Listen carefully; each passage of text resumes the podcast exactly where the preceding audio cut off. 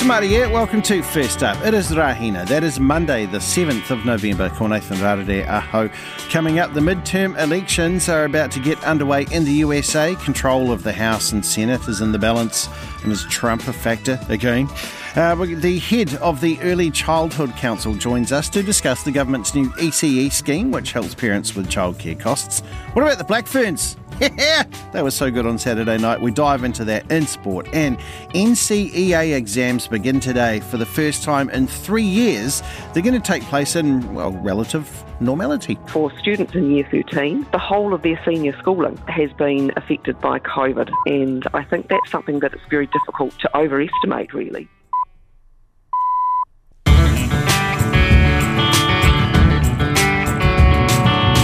Kia ora, everybody. Welcome to First Up. I'm Nathan Rarere. Let's um, start in the United States today. Anna Burns Francis is uh, right in amongst it all. Uh, I believe, I think you might be in Charlotte there in uh, North Carolina. Uh, kia ora, Anna. How are you? Kia ora, good morning. That is indeed right. We have just landed in Charlotte, North Carolina. We came over from Little Rock, Arkansas. We're Ooh. doing a tour of the South. Now, um, tell me this. The obviously the midterms are quite big there. I see the fellow in the red hat has come out again. Not Santa. That's that's next month. But Donald Trump, I saw on my television screens yesterday. So is he back quite big here in this push for the midterms?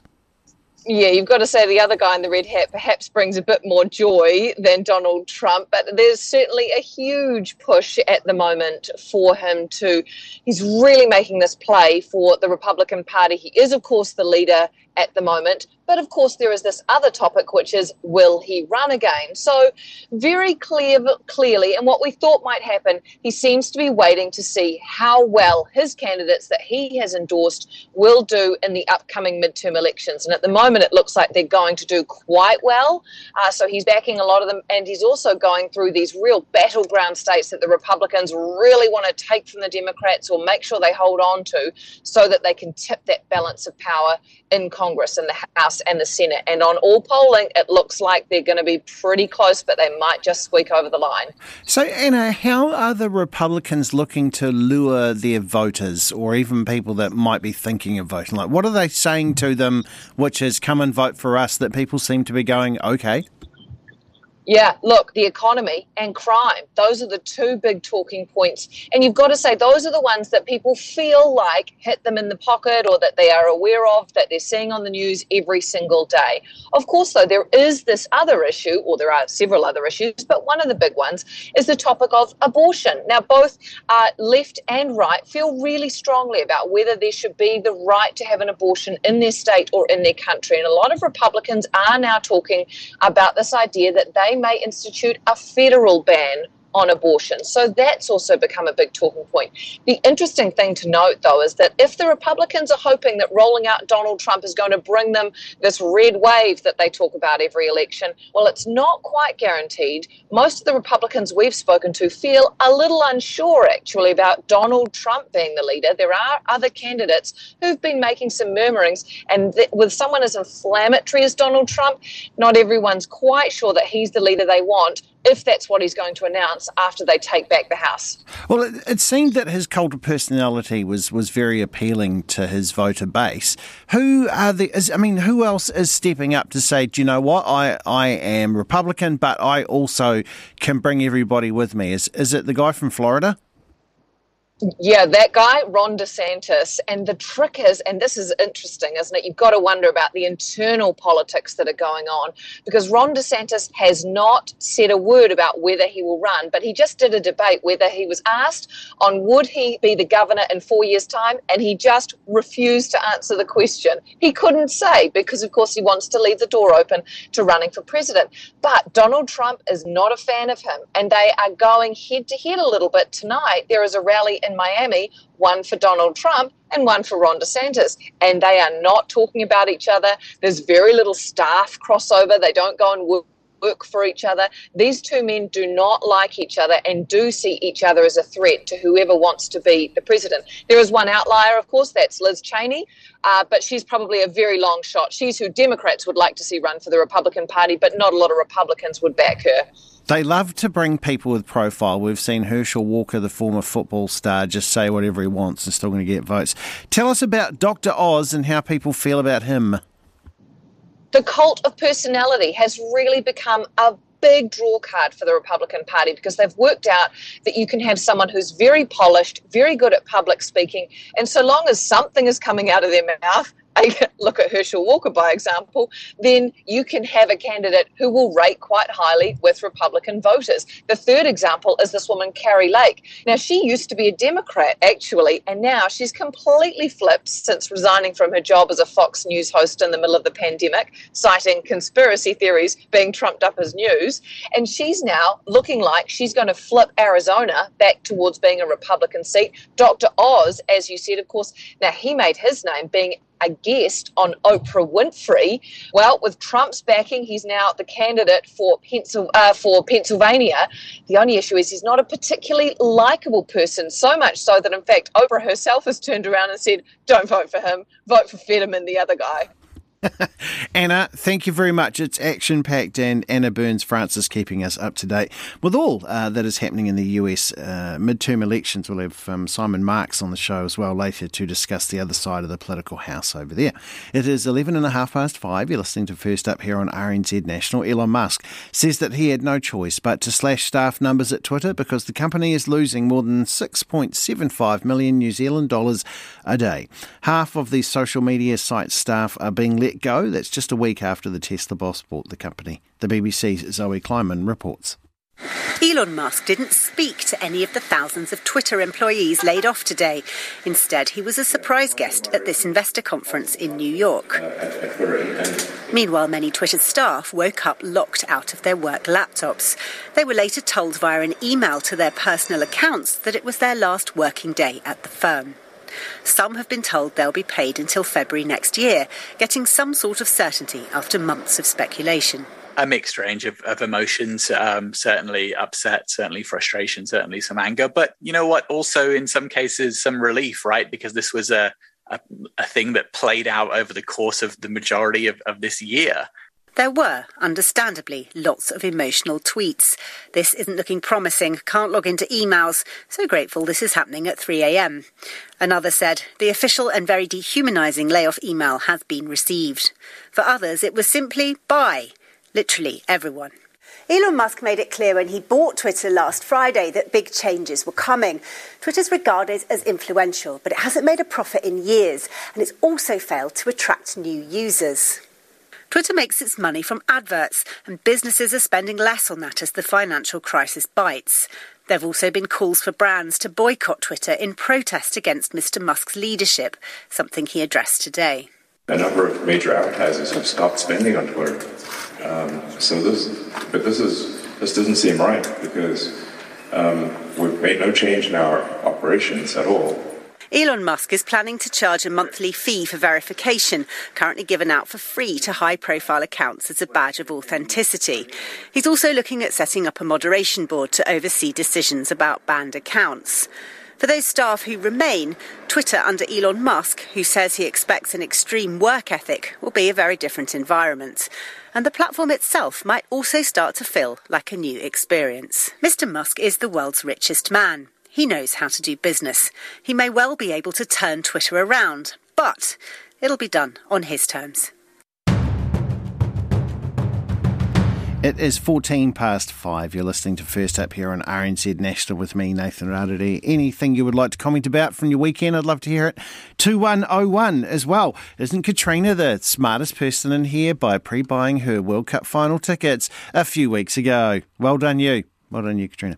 Uh, look, uh, because it's Monday morning, we're going to cross to Europe right now. It's Nita Blake Persen who is with us. Kia ora, how are you? Kia Jordan, Nathan, I'm really well. How about you? I'm good. Now, um, this um, COP27 happens in Egypt this week.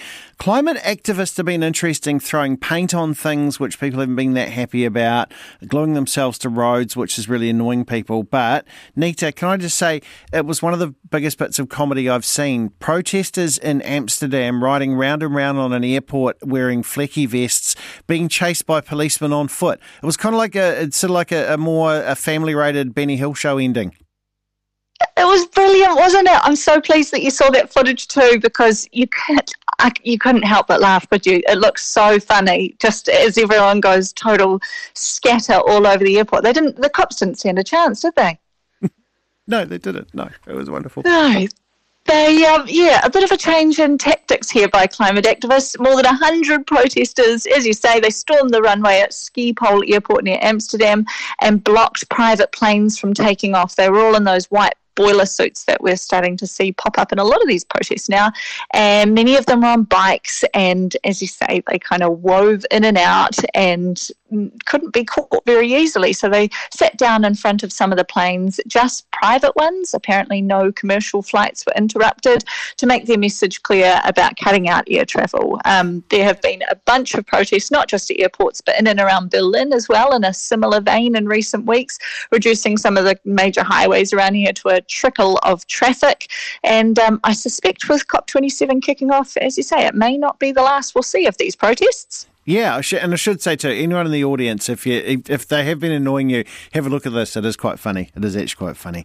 Hey, look, um, let's have a go. Look, uh, a switch to this um, the new right wing government in Italy. I guess that's being seen already because tell us how it's impacting these migrants um, from rescue ships and and how they're being dealt with there. So, since coming in, this new government has toughened their stance on charity ships, which are, are, providing humanitarian aid and helping rescue the thousands of people who make that journey across the Mediterranean. And they're basically now blocking them from entering Italy's ports. And it's really come to a head in the past few days because there have been four ships collectively carrying more than 1,000 uh, refugees and migrants who need to come into port. There's been bad weather off the coast of Italy, and they've had to hunker down because their repeated requests for assistance aren't being responded to by the government there.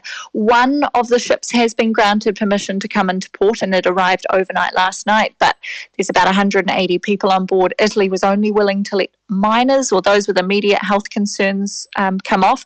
And there are still those three other boats who need to come ashore. They've got close to 900 people on board between them uh, looking for assistance. Italy's argument here is that the countries who take the people on board the boats should be the ones whose flags they're flying. So, in other words, if it's a German ship, Germany should be taking responsibility for the people. And that's what seems to have happened in the case of that one boat that's come ashore. Germany and France both indicated they would help uh, some of the people on board.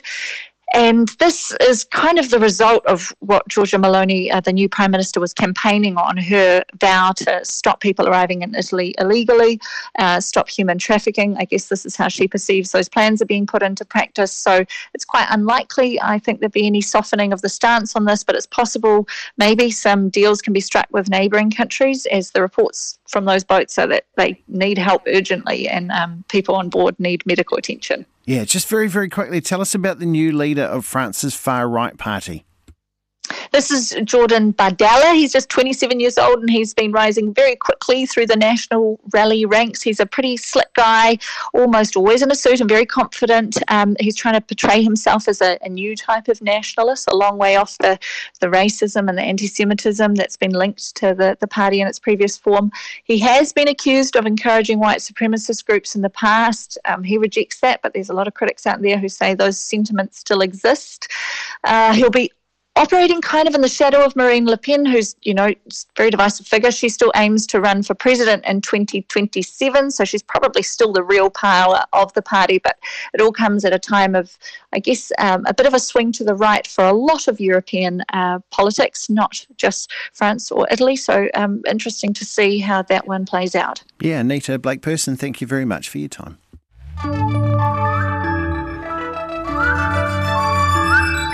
Coming up to 20 past five, the Mighty Black Ferns final was sold out against England, so we're going to, we'll just do a bit of celebrating in sport very soon. Also, we uh, speak to the head of the Early Childhood Council, and Glenn's here with a preview of fruit and veggies for the week. I've got a lovely bunch of coconuts. There they are standing in the air. Big ones, small ones, some as big as your head. Just over there behind the asparagus and the potatoes, it's the Minister of Fruit and Veggies. He's Glenn Forsyth and he's with us now. Kia ora, Glenn. Yeah, Marina Nathan, how are you? I'm good, thank you, sir. Tell us about the new season potatoes. Yes, a continuation from Friday on what I think is the most exciting vegetable of them all. And growing up, there was not one evening meal without them, not to mention they were Dad's favourite, the mighty potato. Now, talked with the amazing Dean at Langrel Reid from one of our industry leaders, A.S. Wilcox and Sons, established in 1954 in Pukekohe. So new season potatoes are beginning now and a little later on for the South Island new season. They're early brushed and about a week. Varieties such as Ilam Hardy, Nadine, and Highlander. The skins are very soft and delicate, so no need to peel. So just a gentle wash at home. And this week, Dean suggests three other varieties to try instead to bridge the gap. Previous season South Island Golden Gourmet from Oakley's are available. We, we talked about those on Friday. Lucky Sod Little Diggers new season from the North Island that they're in stores now, and the new season Perlers from Northland. So th- these are a Dutch variety, more waxy, they hold their firmness for a salad and a creamy flesh with great flavour. So these three choices may be on the smaller side, but they won't disappoint. And Dean's favourite way of enjoying perlers is to boil them from cold water and no peeling required. Turn off the boil before soft as they still cook through and you and you don't want to have them go mushy. Then toss them in a bowl with butter and fresh fresh or dry herbs such as parsley, basil, and oregano, and you're away. So yeah, give them a try this week. Very, very tasty. Very, very fancy. Uh, also, uh, asparagus out there right now as well, and, and what other veggies are, are going around? Yeah, vegetables. Capsicums are still in heavy supply down here at the markets this morning, and similar product like these are the King Sweeties. They're in better numbers, also called a Palermo or bullhorn pepper. Look like a massive chili, but they are far from spicy. They are very sweet. They caramelize beautifully when lightly grilled, and you remove the membrane, so they, they're delicious. Then there are the mini vine sweets, which look like tiny capsicums. A note on onions. These are very short and we're going to be off to a slow start for the new season brown because of the very rough and wet weather in Pukekohe during during planting time. Uh, red onions are worse. Most yes. are from the USA and yeah, yeah, most are from the USA and very expensive. I think your lovely boss there. Pip Keen was saying she spent three fifty for just two of them. Um, no, no, seven, dollars for two of them. Uh, three fifty each. Oh, Oh, so I beg your pardon, you did right. Three fifty each. Yeah. Now, uh, other other veggies in good supply this week are mushrooms, cherry tomatoes, cucumbers, and cos lettuce from the fresh grower. We're, now we're over halfway for our asparagus season, and the growers want to thank you for the regular consumption of it, keeping value steady. I mean, after all, it is one of the most expensive of all crops to grow. It does require a lot of land area. Uh, now, have you eaten plenty of asparagus so far this season, Nate? Yeah, I was just about to. Just getting to it with my with my Netflix with with, with uh, you know the, the Netflix things I'm going to watch. That's I'm just about to that, Glenn. What about fruit? what about fruit? What's happening okay. on fruit here? What is your? I'm going to come up with this Glenn's Monday fruit focus, and we'll come up with a sound effect for that. What's your what's your fruit focus for the week, Glenn? Okay, okay, fruit. Don't forget about asparagus. Get it get in while it's really good. But fruit, it's all about buying in season on fruit this week, and ones that are the most nutritious are strawberries, blueberries, and avocados. Now, affordable piece of citrus to get your teeth into are the Afourer mandarins, and summer must be getting closer as a handful of honeydew melons from Australia are here. Now, we are still in the midst of the American grape season as their red and green seedless are available for our enjoyment. Now, from about Labour weekend for eight weeks until about Christmas, New Zealand air freights strawberries to avid export markets. Auckland growers have geared their planting and production to meet these markets, and the domestic consumer benefits from the additional harvest. Supply is looking good this week, and shopping around in the North Island at least, you could see good buys in stores down to three forty nine a punnet. So you munch them in the car, at, at work, everywhere you go. Beautiful, Glenn. Thank you very much. You could hear the authenticity that Glenn gets up in the morning to speak to you with the beautiful sounds of sunrise behind him, little chirping birdies. Gorgeous. Sing roll a a penny a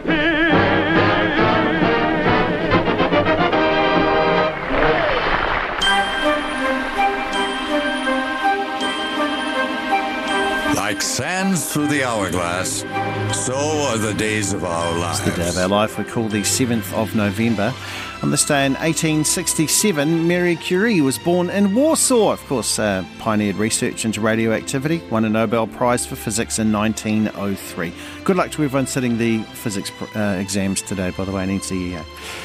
Uh, happy 26th birthday to Lorde, uh, former netball teammate of pole vaulter Eliza McCartney. There you are. Also sings a little bit. She sold 5 million albums. She's doing okay. Uh, Joni Mitchell was born 79 years ago in Fort Macleod in Alberta. Uh, she contracted polio at the age of nine, hospitalised for four weeks. She also said she started smoking that year, but denies that smoking affected her voice. Yes. Uh, also turning 79 years old today, the 18th Governor General of New Zealand, Dame Sylvia Rose Cartwright. It was the running of the first Melbourne Cup on this day in 1861, and it was won by a horse called Archer. And I found out that today in Mexico they celebrate Jesus Garcia, who was uh, he died while saving his town. He noticed that uh, a railway, um, what do you call it? Yeah, just a train really, I guess. The smokestack, the spark had come out and set fire to some hay.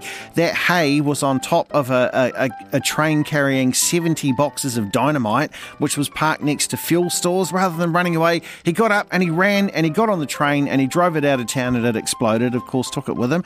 He was uh, awarded posthumously the American Cross of Honor, but also he's revered as a national hero all around Mexico. Streets, plazas, schools named after him. And on this day, uh, all the uh, railway workers in uh, Mexico remember Jesus Garcia uh, on National Railroad Workers' Day in Mexico.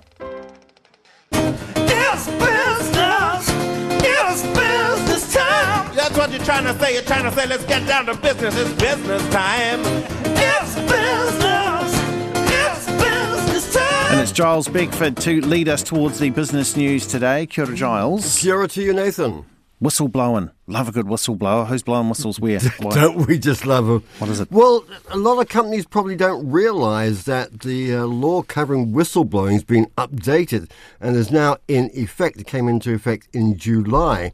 Uh, and it's basically um, extending uh, the provisions of the Act. Uh, it uh, gives better definitions of serious wrongdoing, offers better safeguards to people who blow the whistle.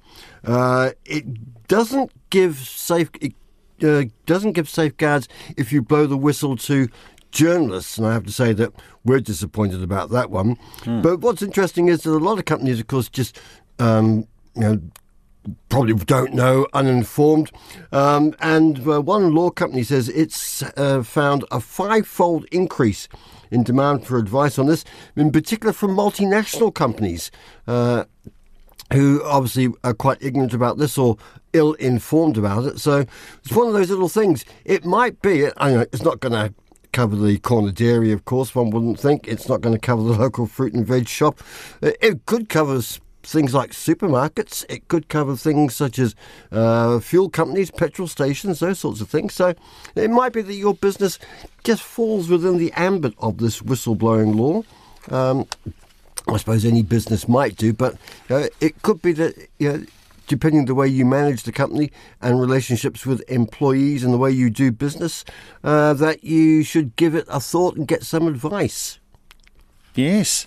Well, whistleblowing, that's, yeah, I mean, I guess it's good. It's all checks and balances, isn't it? It, it is indeed. I mean, you know, we wouldn't have found out a lot of things, for instance, uh, uh, with what was going on in uh, foreign trusts uh, if there hadn't been whistleblowing. You know, mm. you know, all the big things that happen around. You know, Watergate. You know, there's a classic case of uh, whistleblowing there in some parts. So, yes, uh, a lot of misbehaviour, uh, a lot of bad company behaviour, uh, and indeed uh, maltreatment of uh, staff and of consumers and public. You know, it comes to light because somebody's brave enough to actually blow the whistle, and clearly the law, with the law having been extended, it might be that some uh, more companies fall under that ambit than they uh, were in the past. Yeah, Giles, thank you very much for your time, sir. Yeah. You can hear more from Giles and the business team on uh, Morning Report this morning at 10 to 7. Let's um, see how new, new, your New Zealand dollar is being traded around the world. Currently at 59.33 US cents, 91.61 Australian cents, 59.50 euro cents, 52.09 British pence, 4.25 yuan, and 86.97 Japanese yen.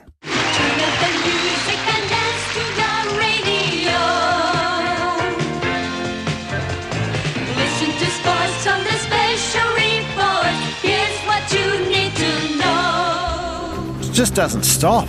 The, the, the, sports weekend's not even finished, Barry Guy. It's still going. I know. Uh, Argentina just beaten England at Twickenham.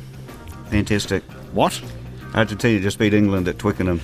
I know. I just Michael Cheika. So he was at, with Lebanon on Saturday morning uh, in the uh, Rugby League World Cup quarter final, and then he zipped down to London and has helped Argentina beat England 30 ah. 29. So. Uh, well done, Michael Cheika, one of look my favourite coaches. Yeah, yeah. Look, look, at him go. And also, to it, we'll, we'll, give an update actually because I saw there were a lot of uh, Tongan and Samoan flags mm. around um, uh, Auckland on the weekend. Some people on you Reddit people on Reddit. Why are they doing this? Uh, Samoa has beaten Tonga 18 to 20 uh, at the Rugby League World Cup, and of course, uh, New Zealand beat Fiji yesterday. So there you go.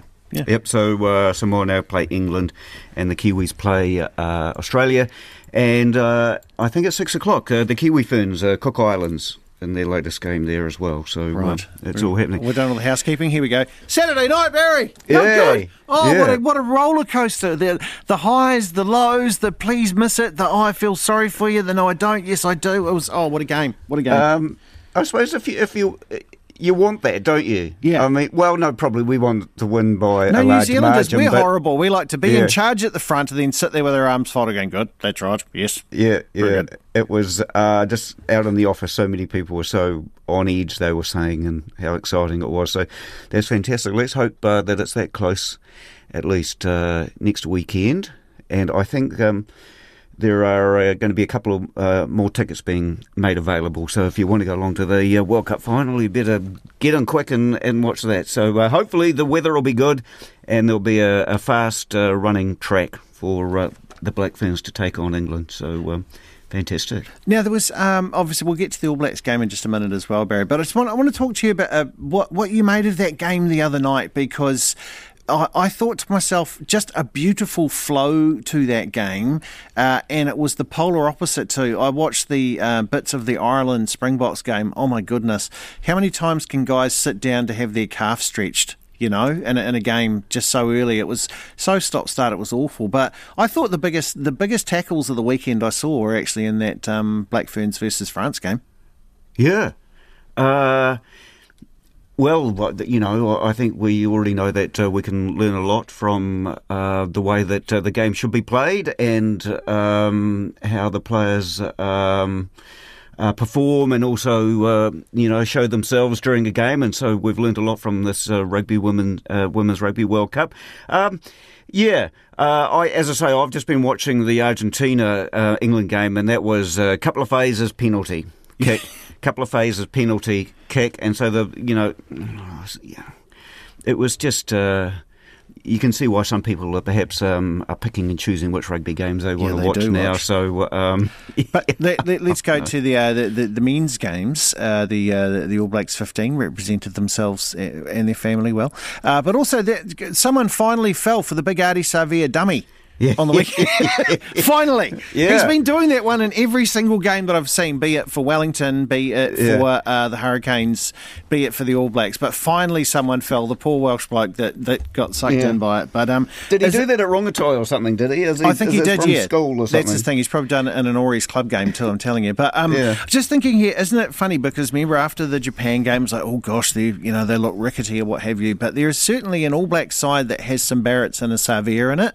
and then there's the All Black side that doesn't. But I thought that was the best Aaron Smith game I've seen in ages.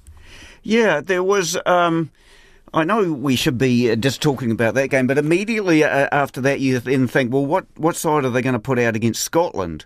Or are they going to save themselves for a bit of England? We should be enjoying what we. Uh, this is me, though, talking. of I'm immediately think, looking ahead to what happens uh, uh, next.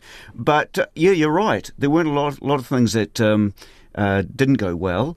Uh, what, what do you think, Jordie? Second five? What, Yeah. you know what? Looks like his now. Yeah. What about Anton Lienert Brown? You know, is he going to slot in there somewhere? What's what's No, going I, to th- I think that's quite a good big starting uh, midfield, and I thought it was interesting too because I figured, you know, Will Jordan, um, I didn't notice that he wasn't playing, and he's a genius of a player. So um, perhaps that's Options. The, back through the, yeah, they do. Anyway, we're very lucky. It was a good Yeah. rugby weekend for New Zealand, and uh, I think think it's great too that that final looks like it's sold out. Barry, thank you very much for your time. Yeah, apparently, apparently there's only- there's only single seats to go, but why not go? If you're single seat to be a part of that atmosphere, it was brilliant fun the other night.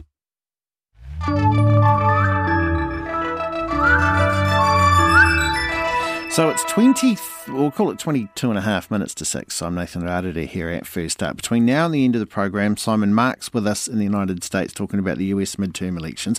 Also, too, remember when you sat exams? Well, that is back up today. We're going to speak to a high school principal about school exams, which happen today.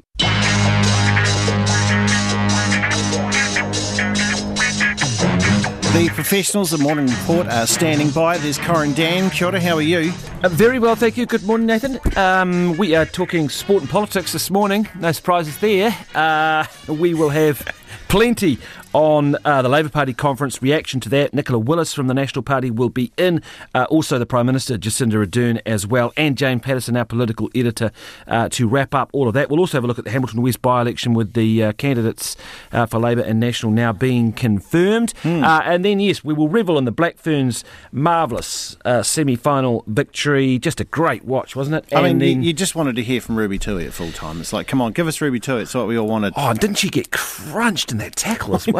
I know. Shit. Oh, It's I'm about still broke her in half. Um, Yeah. But a, a great game, a great watch. It really was. I just can't remember the last time I enjoyed watching a game of rugby. I had the whole family watching too, which was Yes. unusual for me. There was a, there Normally was jumping up and down and yelling in the lounge. It was good. Yeah. Yeah, no, it's good stuff. uh, that too, the All Blacks. Uh, well, the cricket's all good as well. You know, so there's lots to discuss.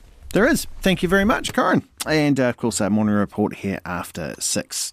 Well, uh, in the US, Democrats and Republicans are scrambling to charm the public about who should control Congress. Polls for the midterm elections close on November the 8th, but the parties are bringing out all the big guns. Uh, latest figures from NBC show that more than 40 million people have already voted. That is plenty of them. Joining us now is our correspondent, and it's always a pleasure to get to say kia ora to Simon Marks. Good to hear your voice, sir. How are you doing? I'm very well, Nathan. How are you? Good to be I'm good. Okay, so give us an update on how things are looking here in these midterms. Well, it's neck and neck. I mean, uh, and, and that in and of itself is pretty extraordinary, given that most surveys show that 50% and possibly a a higher number than that of Republican candidates seeking national office in these midterm elections uh, have embraced Donald Trump's election denialism. They have uh, embraced the theory that the 2020 presidential election was rigged, that Joe Biden is illegitimate in office, even though those theories are completely baseless and without any foundation in fact whatsoever. So Democrats have got a lot of work to do if they're going to maintain control of the House of Representatives and the Senate. And the polling for them remains pretty grim in a lot of the most important battleground states where the outcome of these elections are going to be decided. Joe Biden was in Pennsylvania uh, yesterday, once again telling Americans that democracy is on the ballot. Democracy is literally on the ballot. This is a defining moment for the nation. One of those moments that comes along every several generations. One of those moments that you're going to look back on it years from now and know whether or not we met the moment based on the state of affairs 10, 15 years from now. I want you to know we're going to meet that moment, just like we've done before. We are we're going to enter those final days of this midterm election, remembering that the power of America is in your hands. Now, he says that Democrats will meet the moment if they are trusted by the voters with uh, their votes in these midterm elections, but he's offering absolutely no concrete plans for dealing with the tide of falsehoods that soak America's democracy and threaten it, and absolutely no proposals to deal with the tide of misinformation that is spreading across social media platforms, including Elon Musk's Twitter. Donald Trump was in Pennsylvania last night as well, and he was focusing on the number one issue on the minds of many voters, and that, of course, is the economy. Biden and the far left lunatics are waging war on Pennsylvania energy, crushing Pennsylvania jobs, gutting Pennsylvania communities, and strangling Pennsylvania families with soaring prices like you've never seen before. Inflation is costing the typical household nearly $800 every single month. Congratulations. Who the hell voted for these people? what are we doing? Now, what he's doing is preparing to announce another bid for the presidency. We think that within about the next 10 days, Donald Trump will have made it official that he's going to try and get his old job back. Wow, we! I thought he was being investi- investigated for things. Tell, tell me, tell me this, Simon. Uh, Forty million people have voted already. Do, Yeah. do we have any idea, you know, if that's a good sign for either party? And also, too, Donald Trump, one of the big names back out. Who have the Democrats wheeled out?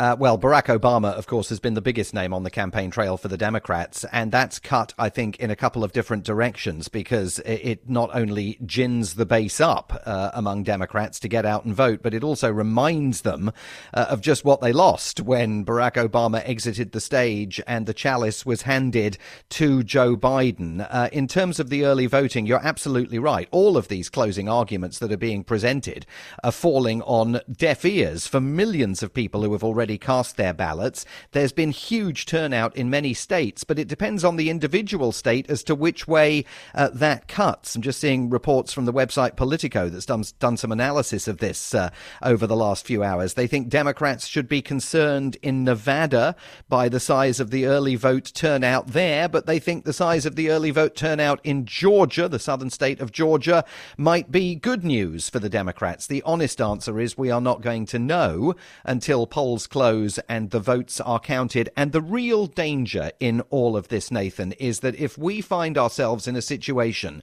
where Senate races in states like Pennsylvania, Nevada, Georgia, possibly a couple of other locations are within the margin of error and recounts are sparked, that runs the real risk of leading to unrest, uh, fueled by Republican claims that there has been election fraud committed, even though they may have absolutely no proof of election fraud to point to. The Senate is split 50 50, so there is absolutely everything to play for. And if some of those races uh, remain uh, on a knife edge after the votes are counted, we're going to be sailing into some very, very dangerous political territory here.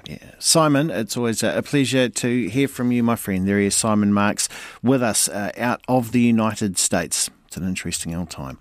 It is uh, 13 to 6. For the first time in three years, year 11 to 13 students will undergo NCEA exams in relatively normal circumstances from today. So back in 2020, NCEA was delayed by 10 days with more than half of the students not showing up. And last year, it saw students in much of the North Island sitting exams under lockdown. So today, students will sit exams for a number of subjects. Today, nervous day for those sitting physics, business studies, te reo, media studies, and also calculus. Oh, what a start. I asked the principal of Auckland's Onehunga High School, Deirdre O'Shea, if exams conditions this year are pretty much back to normal.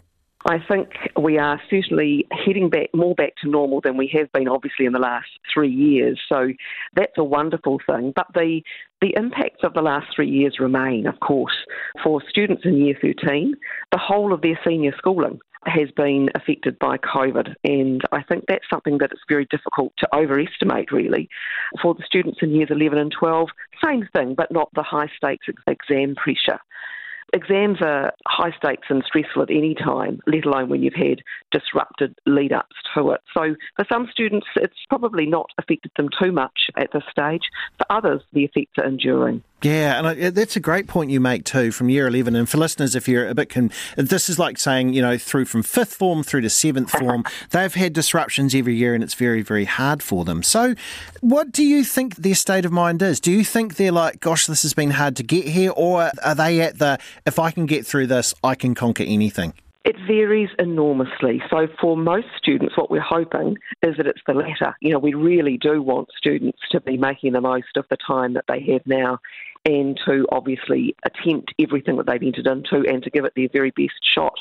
And what we'd suggest is that they focus very much on this is just the next few weeks now. We need to make the most of it and to really go for it and do all the things that we know are sensible around the routine that, that helps us all, knowing when your exams are, having something to eat before the exam time, being there in good time. Remember your exam slip make sure your device is charged up, you know, all those sorts of sensible things. Exams, too, they're just such an unnatural thing. You're sitting there, how long is it? Three hours that you're sitting there for? That's right. You That's know, right. and it's not a Marvel film in front of you. This is there at the desk. And even holding a pen that long is actually quite hard. Anyone listening, try that as well. So tell me, how did the, the mock exams go for students as far as, like you say, the mechanics of sitting an exam itself? Yes, so the mocks are really important as a lead up for students who are able to participate in them because it really does, as you say, get them used to that that long stretch of sitting down and focusing. And we do want students to stay in there for the whole time. I'd make that point. There's nothing worse as a teacher than seeing your students leave the exam early. You go, oh, no. You know, if you'd stayed, there, there might have been something else you could have thought of. So that would be a, a point as well. But look, some of the students, again, are, are ready for that and that they're up for it. And of course, many will be sitting digital exams, which is something that for many of our students they're more familiar with now, but not everything's offered digitally. But for others, it, it really is a bit of a struggle. And so for families to do as much as they can to normalise, to support, and to keep their students focused, as I say, on, on actually what is a relatively short time. Hmm. There's also a part you can get for your qualifications, the learning recognition credits. What's happening with those compared uh, with the last couple of years? Yeah, so learning recognition credits were again, I think, very timely for many students. It gave them a bit of a boost to say, look, if you haven't quite got there, this is what you're going to get for every four credits. For every every few credits, you're going to get an extra one, which is quite a morale booster. So those are sitting there for students, they know about them, and they know that that plays into the overall qualification. The other thing, of course, with NCEA compared to the, the old system that some listeners might well recall, is that it isn't all or nothing. So in January, when results come back, if you didn't quite make it, there are opportunities to work with your school to get you over the line. And while that isn't where your head should be right now, I think it's good to have in, in the back of your mind because, as I say, it used to be all or nothing, whereas now it isn't. Yeah, I mean, gosh, the anxiety of a world to head out to is, is enough uh, without wondering uh, about that too. And another thing, you know, this, it's been hanging around us the last few years. You can't get away from it. Um, more and more concerns about COVID cases popping up around the country. In this next couple of weeks, is that a concern there during that period? Look, and that's why the mocks you referred to before are so important because the students who did sit derived grade exams or mocks, it means that they've got something in their back pocket if indeed they are impacted by COVID. And as you say, case numbers are rising, so that's possible. We hope it isn't. It doesn't happen to you, of course, if you're a student. But if it does and you've sat those derived grade exams, that's what will play into your, into your final result. Do they have to mask up during the exam? No. Again, it's a personal choice. And of course, in the exam rooms, students are spread out. There's plenty of ventilation and so on. So that will all be taken care of. But students who choose to wear masks, we would fully support them to do so. Auckland's Onehunga High School's uh, Deirdre O'Shea. Course, that's at the end of the, the student pathway for the learning journey, isn't it? Uh, let's talk about the start right now. More than half of all Kiwi families will become eligible for support to cover the cost of childcare. Prime Minister Jacinda Ardern unveiled the policy aimed at easing cost of living pressures at the Labour Party's annual conference on Sunday. The income threshold to be eligible for the assistance hasn't changed since 2010. To explain why this is necessary is the Chief Executive of the Early Childhood Council. It's Simon Laube. Hey, uh, Simon, thank you very much for being here uh, with me here. So, this this policy, how far will it go to easing that cost of living for families with young children?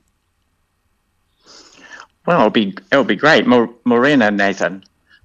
Um, this will this will definitely ease some of the burden for uh, reluctant parents to re-enroll their children in ECE, which will be which will be great, and we'll see more children enjoying the benefits of ECE as a result.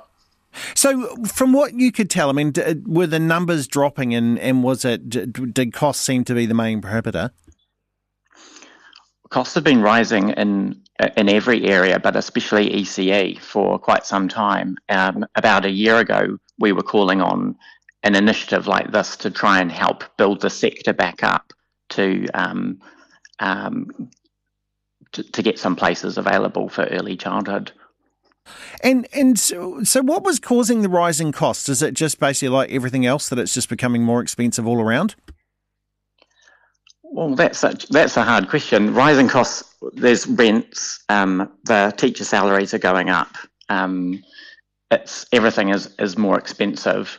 Uh, in early childhood, what what you experience though is as a parent, your fees are going up, and they're going up a lot. And early childhood fees are a considerable amount already, so you don't really want to see those going up. So, an in- initiative like this that is targeted to parents who need the financial help is excellent because um, they they sure could use it. We know um, that about eighty percent of centres that we surveyed earlier this year were increasing fees, so it's a real problem. And I suppose too, even though we are seeing an increase in people working from home, it, it still doesn't mean that you know, like it's like, oh well, they can just have the kids at home, can they? Because then then you can't focus. So this is providing valuable, and it, it also will, will help for after school care, wouldn't it?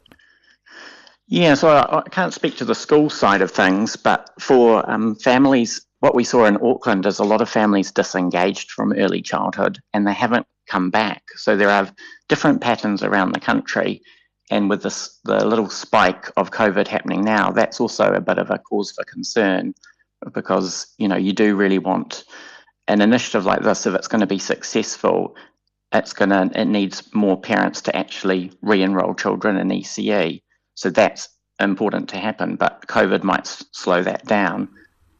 So, have there been centres closing down recently because of this drop in numbers? Um, well, we've been tracking closing centres um, based on the Ministry of Education staffing data because uh, one of the reasons we're looking at it so closely is because of the pay parity policy. Uh, under pay parity, which is great, um, teacher salaries are being increased, so the minimum levels, but unfortunately, the funding rates are not sufficient to pay for those increased salaries across the board. So some centres are coming unstuck. So, is there a general lack of early childhood teachers around? Ah, that's that, exactly. We've had a teacher shortage in early childhood for a while. Got worse under COVID, and it's it's worse than it's ever been before. Right now, we um, recently surveyed our um, centres, a sample of 260. 73% of them indicated they were not confident at all that they could fill a vacancy uh, with a qualified teacher if they were recruiting now. Right. And on top of that, we have, even at current levels, we've got about 57% of centres with waiting lists right now. That's because you can't just this you can't just send your children to early childhood. There needs to be the teachers there to to accommodate them. So even under the current situation, we can't get enough teachers to to meet the demand that's there. So that's another um, a bit uh, a negative thing about this. So we really needed help earlier. Yeah, but some some help has arrived, and some qualified teachers will be good uh, to get in as well. Hopefully. Yes. Yes. we hope we can. Well, look, hey, uh, thank you very much, uh, Simon, uh, for your, uh, your, expertise there. There he is, uh, the Chief Executive of the Early Childhood Council, uh, Simon Laube. Yeah, um, and, and it is it, it is good too. It does help a lot of families to get there. I remember, I think it was about 10 years ago when that remember the um the free childhood hours happened and it was like a bonanza. There were just the, these things opening up all over the place. Pop, pop, pop, pop, pop. It was a, it was a great investment to make. Know a few people that were like, "You got to get into that, get an ECE going," and then things a little harder. Uh, a lot of feedback here. Here's one stupid show as per and load of, and then the poo emoji. So that's quite good. Uh, please no more American elections. we have to go turning back the morning radio off. Uh, and then one here, very worried about how the election's looking um, Dunstan and Rototuna there in Hamilton. Very worried after reading Blue Blood by Andrea Vance. Uh, look, get in touch with us anytime you like at First Up RNZ. We've got the Facebook page too, which we lovingly curate for you. Morning Report are set to go with you after six from all of us here at First Up. Hope you had a successful weekend and looking forward to this week. We'll be back in your ears. Uh.